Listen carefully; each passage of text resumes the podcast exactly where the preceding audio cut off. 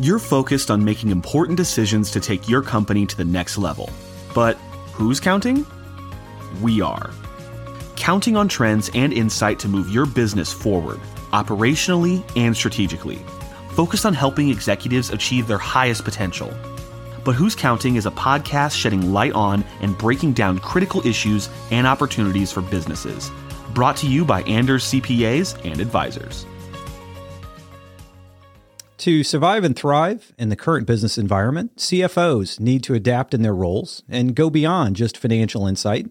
In today's episode, I sit down with longtime fractional CFO Beth Schulte to discuss the changing role of the CFO, implications of today's talent shortage on the accounting profession, the importance of embracing automation and RPA tools to move your team to focus on more valuable work, and M&A trends and why businesses should always be prepared to sell. So, Beth is a principal and director of CFO services with Anders Advisors. And so, Beth brings extensive experience. And so, I think we're going to have a great conversation today talking about the changing role of the CFO and how finance and accounting is evolving as we move into this post pandemic phase. So, Beth, welcome. Glad to have you here.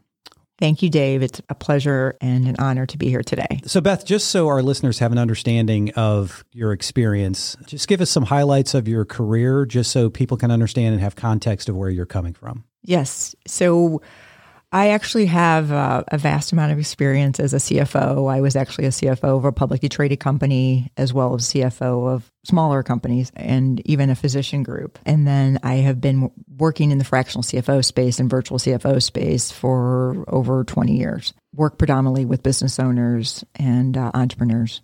So, one of the things I want to make sure that we cover, you know, it, it seems like the pace of change continues to accelerate. Technology becomes more and more prevalent, and the, the role and expectations around what a CFO does is changing. Over the course of this discussion, I'll take you through some of those topics, but I really want to get your take just from the beginning.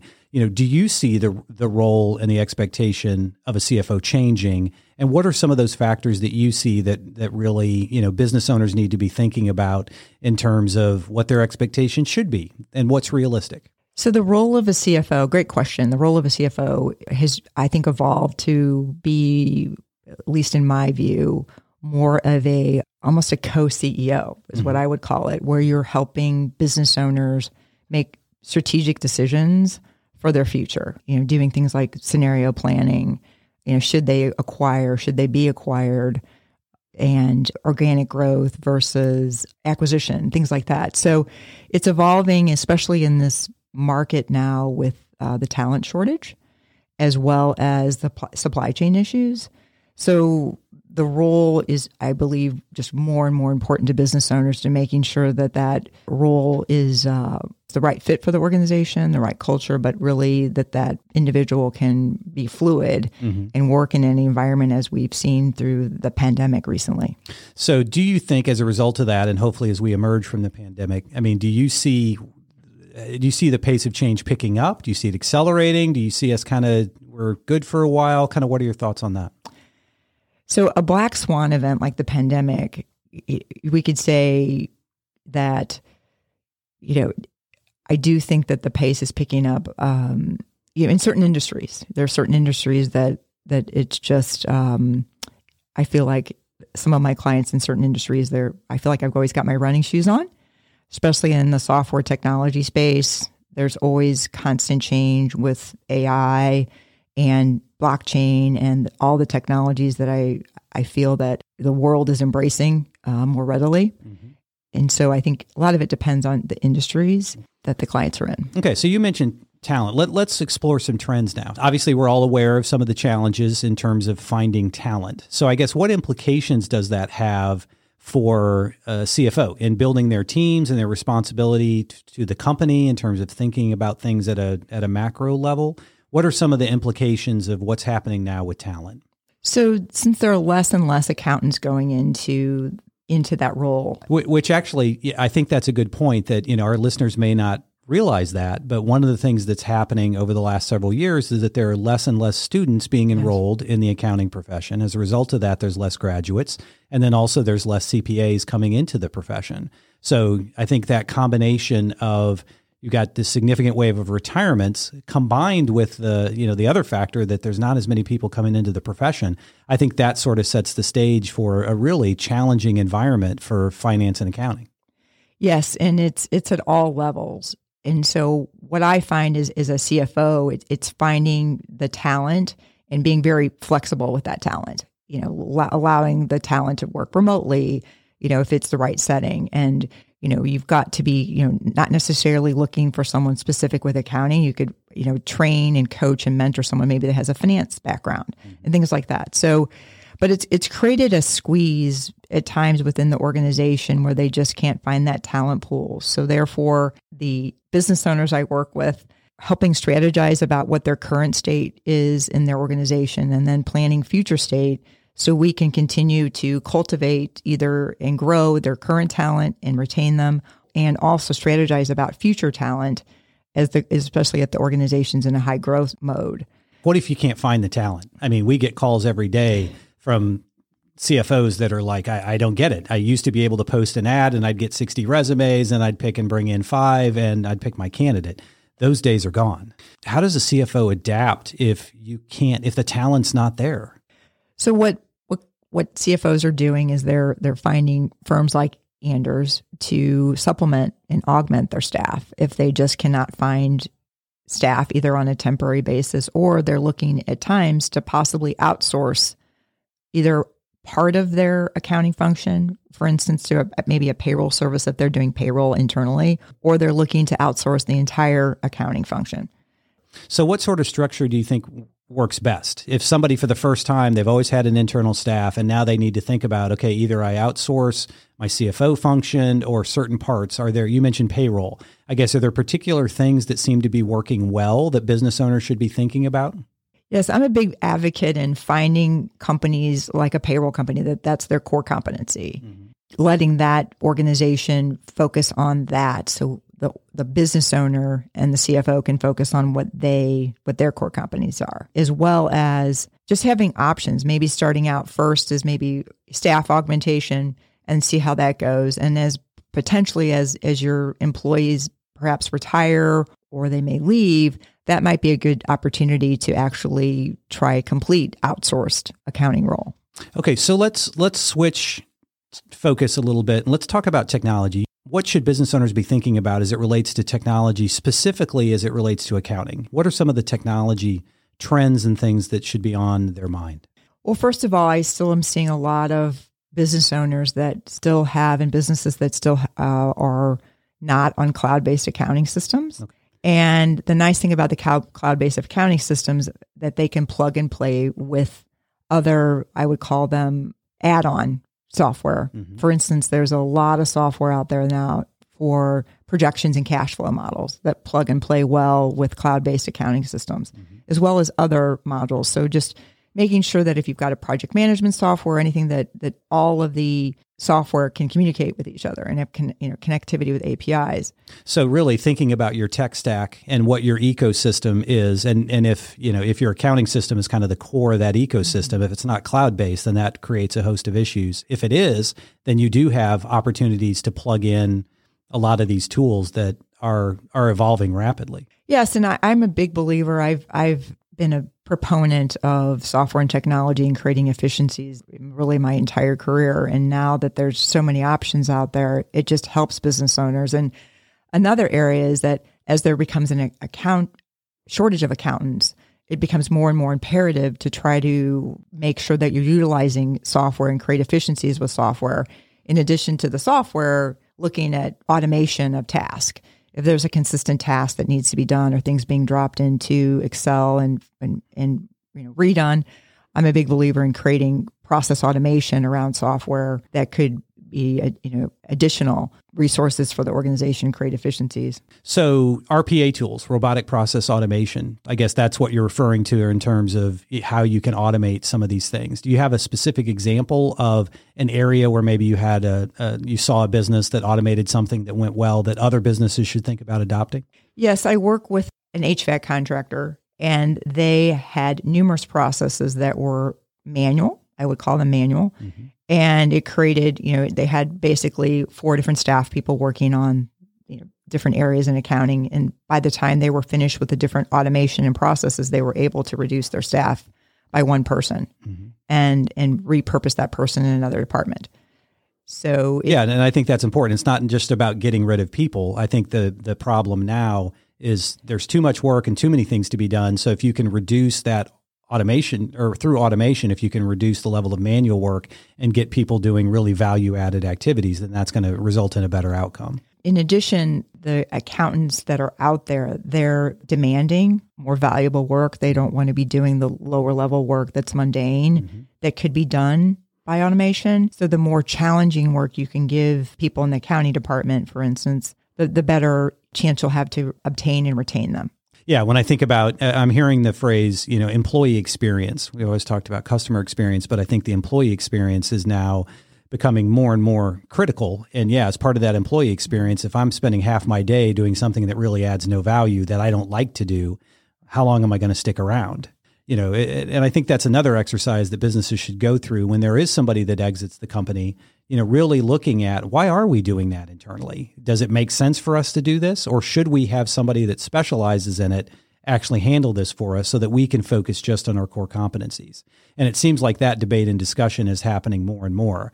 I, I assume you would see that as as a, a positive step for businesses to have that thought process and think that through.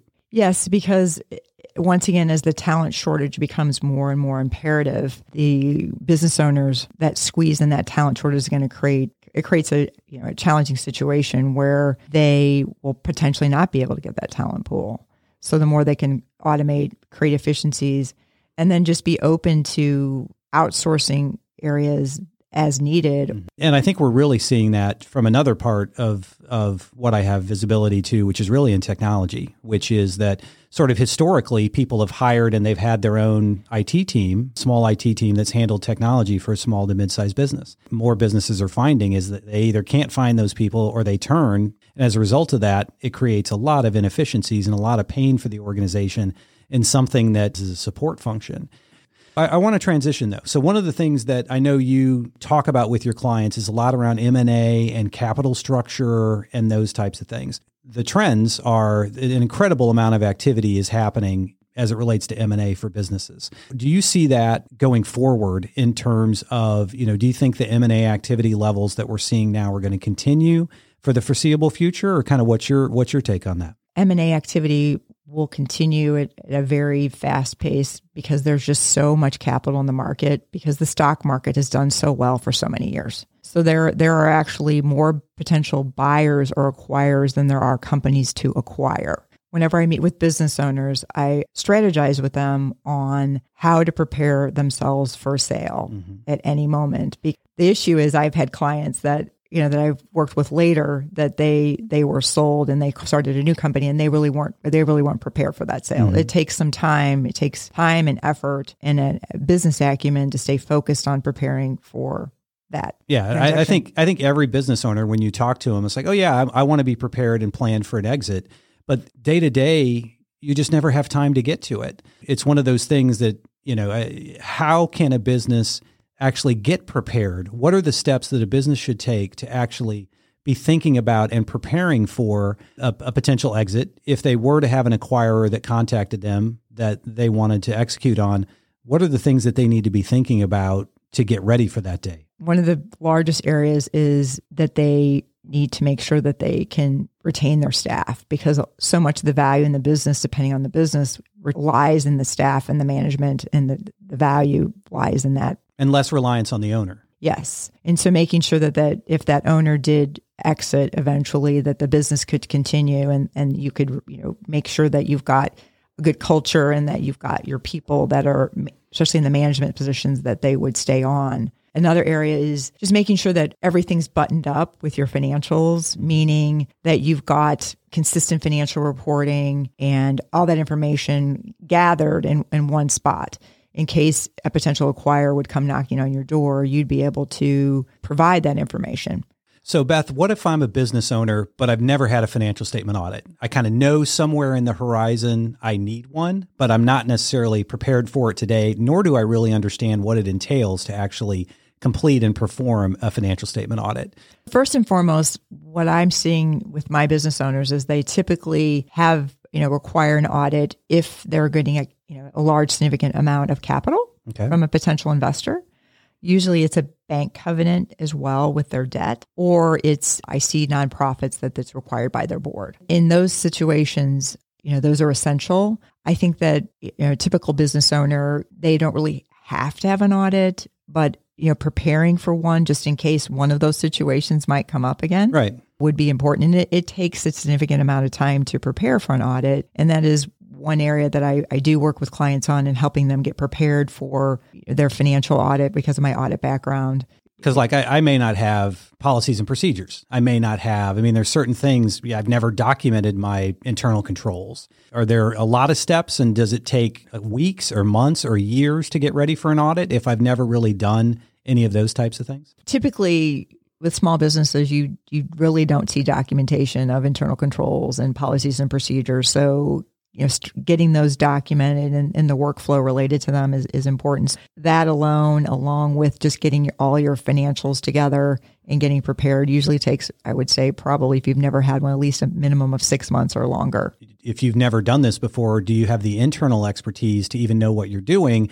Or is it going to be a lot better if you bring in somebody who's been there, done that, and been through this process before? Reusing templates and things and, and frameworks that you've used in the past, is that a way you can accelerate the process? Yes, I have certain internal control checklists, for example, and things like that that are based uh, for middle market and small businesses, and some of them actually by industry but also just helping guide the clients on, you know, whenever they do go through an audit mm-hmm. to be that liaison for them. Because when the auditor starts talking about certain things, it's kind of funny. We get off the phone and the, the business owner will ask me, you know, what, what were they really asking? Mm-hmm. So I'll be somewhat an interpreter to help the business owner and the clients yeah, because it is a slightly different. Yes. Um, it's a slightly different language, and the auditor knows what they're asking for and and why they're asking it.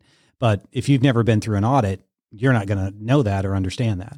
So in that situation, it, it's a lot of interpretation and just a lot of I call it hand holding to make sure that the business owner completely understands the risk and what the auditors are asking for so then they can have a smooth audit, and the, the whole goal is to get a clean opinion. Mm-hmm. Yeah, so increasing the probability of success of that audit effort so that you don't have any issues when the auditors are done at the end of the day.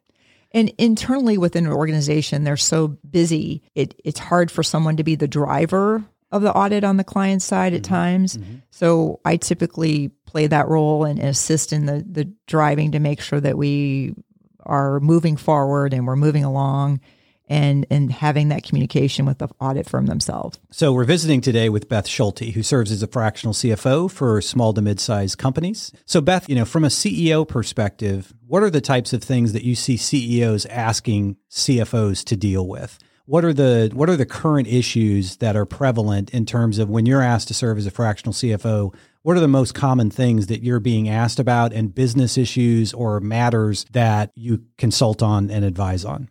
Probably the the main area of focus that I have for my business owners is really assisting them with strategy on what are their goals, first determining their goals, mm-hmm. and then how we can achieve those goals. Because every organization has different goals and different, I would say, different areas to strive for. And so just articulating those, getting those down, and then and then creating a you know somewhat of a strategic plan to execute those goals over a certain time horizon. I would think a lot of people would be listening to this and saying that's not really what a CFO does. But but I think what you're saying is that the role of the CFO has changed, and if you're not heavily understanding driving strategy, linking the financial efforts of the company to that, but it's more than just the accounting. It's actually influencing the outcomes of the business. Is that what you're saying? Yes, because really the CFO role has their pulse. They have their pulse on the financial side of the business and to, to assist that business owner on how to drive things in a certain manner with that financial knowledge is very helpful because typically a, a business owner does not have that background. Mm-hmm. And I always call my uh, call myself or kind of the right arm of the business owner mm-hmm. to assist them with you know meeting their goals and uh, and helping drive those goals to execution. Okay, so as part of that, you're involved in you mentioned earlier the audit process. Sounds like if you're interfacing with the bank from a capital perspective, it seems the fractional CFO role is actually pretty broad in terms of the types of things that somebody wearing a fractional CFO hat would have to deal with. Yes, it, it's basically assisting really that business owner with every aspect of the business as far as financial and uh, accounting, but also a lot of it also at times is operational. Mm-hmm uh, making decisions on um, you know, should we move into another geographic location? Should we acquire another business then fold it in, or should we just continue with organic growth, or should we do a combination of both? So a lot of it's scenario planning. So one of the things we haven't talked about, just based on you know those comments, is data analytics and the importance of data, because all those decisions or questions you just raised should be driven by data. So you, do you see that becoming more important for CFOs to have an understanding of data analytics, to know what to do with data? Yes, I, I agree that data analytics is is very important to the CFO role and the fact that you could have basically your dashboard and you can drill down to certain aspects mm-hmm. of of the business quickly and have your pulse of what's going on in the business at your fingertips in order to pivot uh, in a different way if you need to mm-hmm. if something maybe happens or goes on in your industry so the maturity of your your data strategy really understanding what you're doing with data probably a lot of small to mid-sized business owners may not have invested in that area yet but it sounds like to make those types of decisions to get those early warning alerts the better data you have that you know what the data is is going to result in a better outcome. Absolutely. The the more information that you have at your fingertips and the more you can drill down is just going to help you make key business decisions mm-hmm. in in any environment, especially in this very fluid environment we're in right now. Mm-hmm. So, one area that I did want to talk about is so many businesses need to focus on market enterprise value, increasing that because that's part of increasing the value of their business. So, mm-hmm. talking about the value of their business to constantly increase that uh, and be focused on that as part of their strategy. I actually have business owners, CEOs that ask, Can you assist with that? Because it's kind of a, the organization has a certain value based on where they are currently. And the goal is to increase that market value over time by basically increasing typically their their revenue as profitable revenue. And so that can happen through organic growth as well as through either mergers and acquisitions but to continually increasing their revenue along with their net profit to increase their overall market value. Because they want to get to a point of depending on their industry a, a pivotal point. For example I, I work with a organization in the pr and advertising space once they get to a point where they're at 10 million revenue, then their potential acquisition target. Until they get to that point, they have been increasing their their market value, but it is not to the extent that they want to because eventually they like to be acquired. That's what their succession plan is. Okay, there may be other areas where it's a higher growth area. So instead of um, you may add a million in revenue, but it may increase your enterprise value by three million because the multiple you will get on that revenue is higher than than other areas. So looking and understanding all the levers potentially that could be pulled to increase your enterprise value because ultimately at the end of the day that's the money as a business owner that you're going to walk away with. Yes, in the areas that are what I would call hot areas right now that I'm seeing in certain industries are e-commerce. You can quickly grow your your enterprise value, market enterprise value, and then secondly, really is is really anything in healthcare related, especially healthcare tied with technology, especially in the wellness space. And then I think the largest area that I've seen in my career that the market value has increased is software and technology especially if you've got an AI component or and or a blockchain component those valuations have increased significantly where if you're adding in revenue or adding in you, you get a very large multiple depending on your your growth and your where you are in that industry space mm-hmm. so let's say i'm interested in, in in private equity and but i've never dealt with that space before when I think about enterprise value and what I, I should work on to make myself more attractive to a potential private equity investment? I mean, typically it's it's it's really about your revenue growth and revenue growth year over year. You know, and also depends on what you know if you're a um, if you're reoccurring revenue in your contracts, depending on you know, what industry you're in. A lot of those are really, I would say, profitable revenue overall. Mm-hmm. And then you're a lot of times too, they're going to want to see you know cash flow that's you know a company that's cash flowing that is a profitable company mm-hmm. and they continue to be profitable and they continue to grow year over year with substantial growth. So a dollar of revenue in MRR, monthly recurring revenue, is going to be more valuable than a dollar that's just a one-time project. And in terms of how it's going to be perceived and valued. Yes, that is correct. I mean, especially if you're looking at, you know, fintech, software companies, technology, those multiples of those businesses are are very significant because of that reoccurring uh, model of revenue. So I'm a small business owner and I really I'm not an accountant. I do not understand CPA stuff. I've never been through an audit. And what should I expect from my accounting team, my CFO? What can I do to assess that or understand what that might look like for my business? What's appropriate for my business and the investment that I'm making? Great question. I, I think one area that really does help is a maturity assessment, going in and, and analyzing the staff that you currently have, as well as where the business currently is, and then analyzing on what future staff we might need, as well as what the organization might evolve. And some of that could be the assessment, but also then putting in different components of future staffing with potential technology uh, enhancements to create efficiencies for that staff, but but guiding that business owner on kind of what the current state is and and how they typically compare to other other businesses in their industry, as well as the uh, organization could look like in the future. As we wrap up today's episode, it's now time for our Make It Count segment, where we summarize one key takeaway for business executives to count on. I think the one area that business owners could really benefit from is always being prepared for a potential acquirer to come knocking on their door. Mm. Meaning, at any moment, a you know, potential suitor would come and say, "Hey, I want to buy your business for X," mm-hmm. and that takes you know business owners get uh, they get you know bogged down or they get focused on running their business and the operations, mm-hmm. and that uh, being prepared for potential sale is not one of the top strategies on their list. Sure, you get goals. busy running your business on a day to day basis, and you kind of forget the ultimate objective is to cash out of this someday and get the maximum value for your business. And having that acumen to be prepared and getting prepared and staying prepared, mm-hmm. and almost really what I would say being on top of your game for that is important because in, in the end, whenever that acquirer comes, you, you'd be prepared and you get potentially multiples higher than you ever would if you weren't prepared.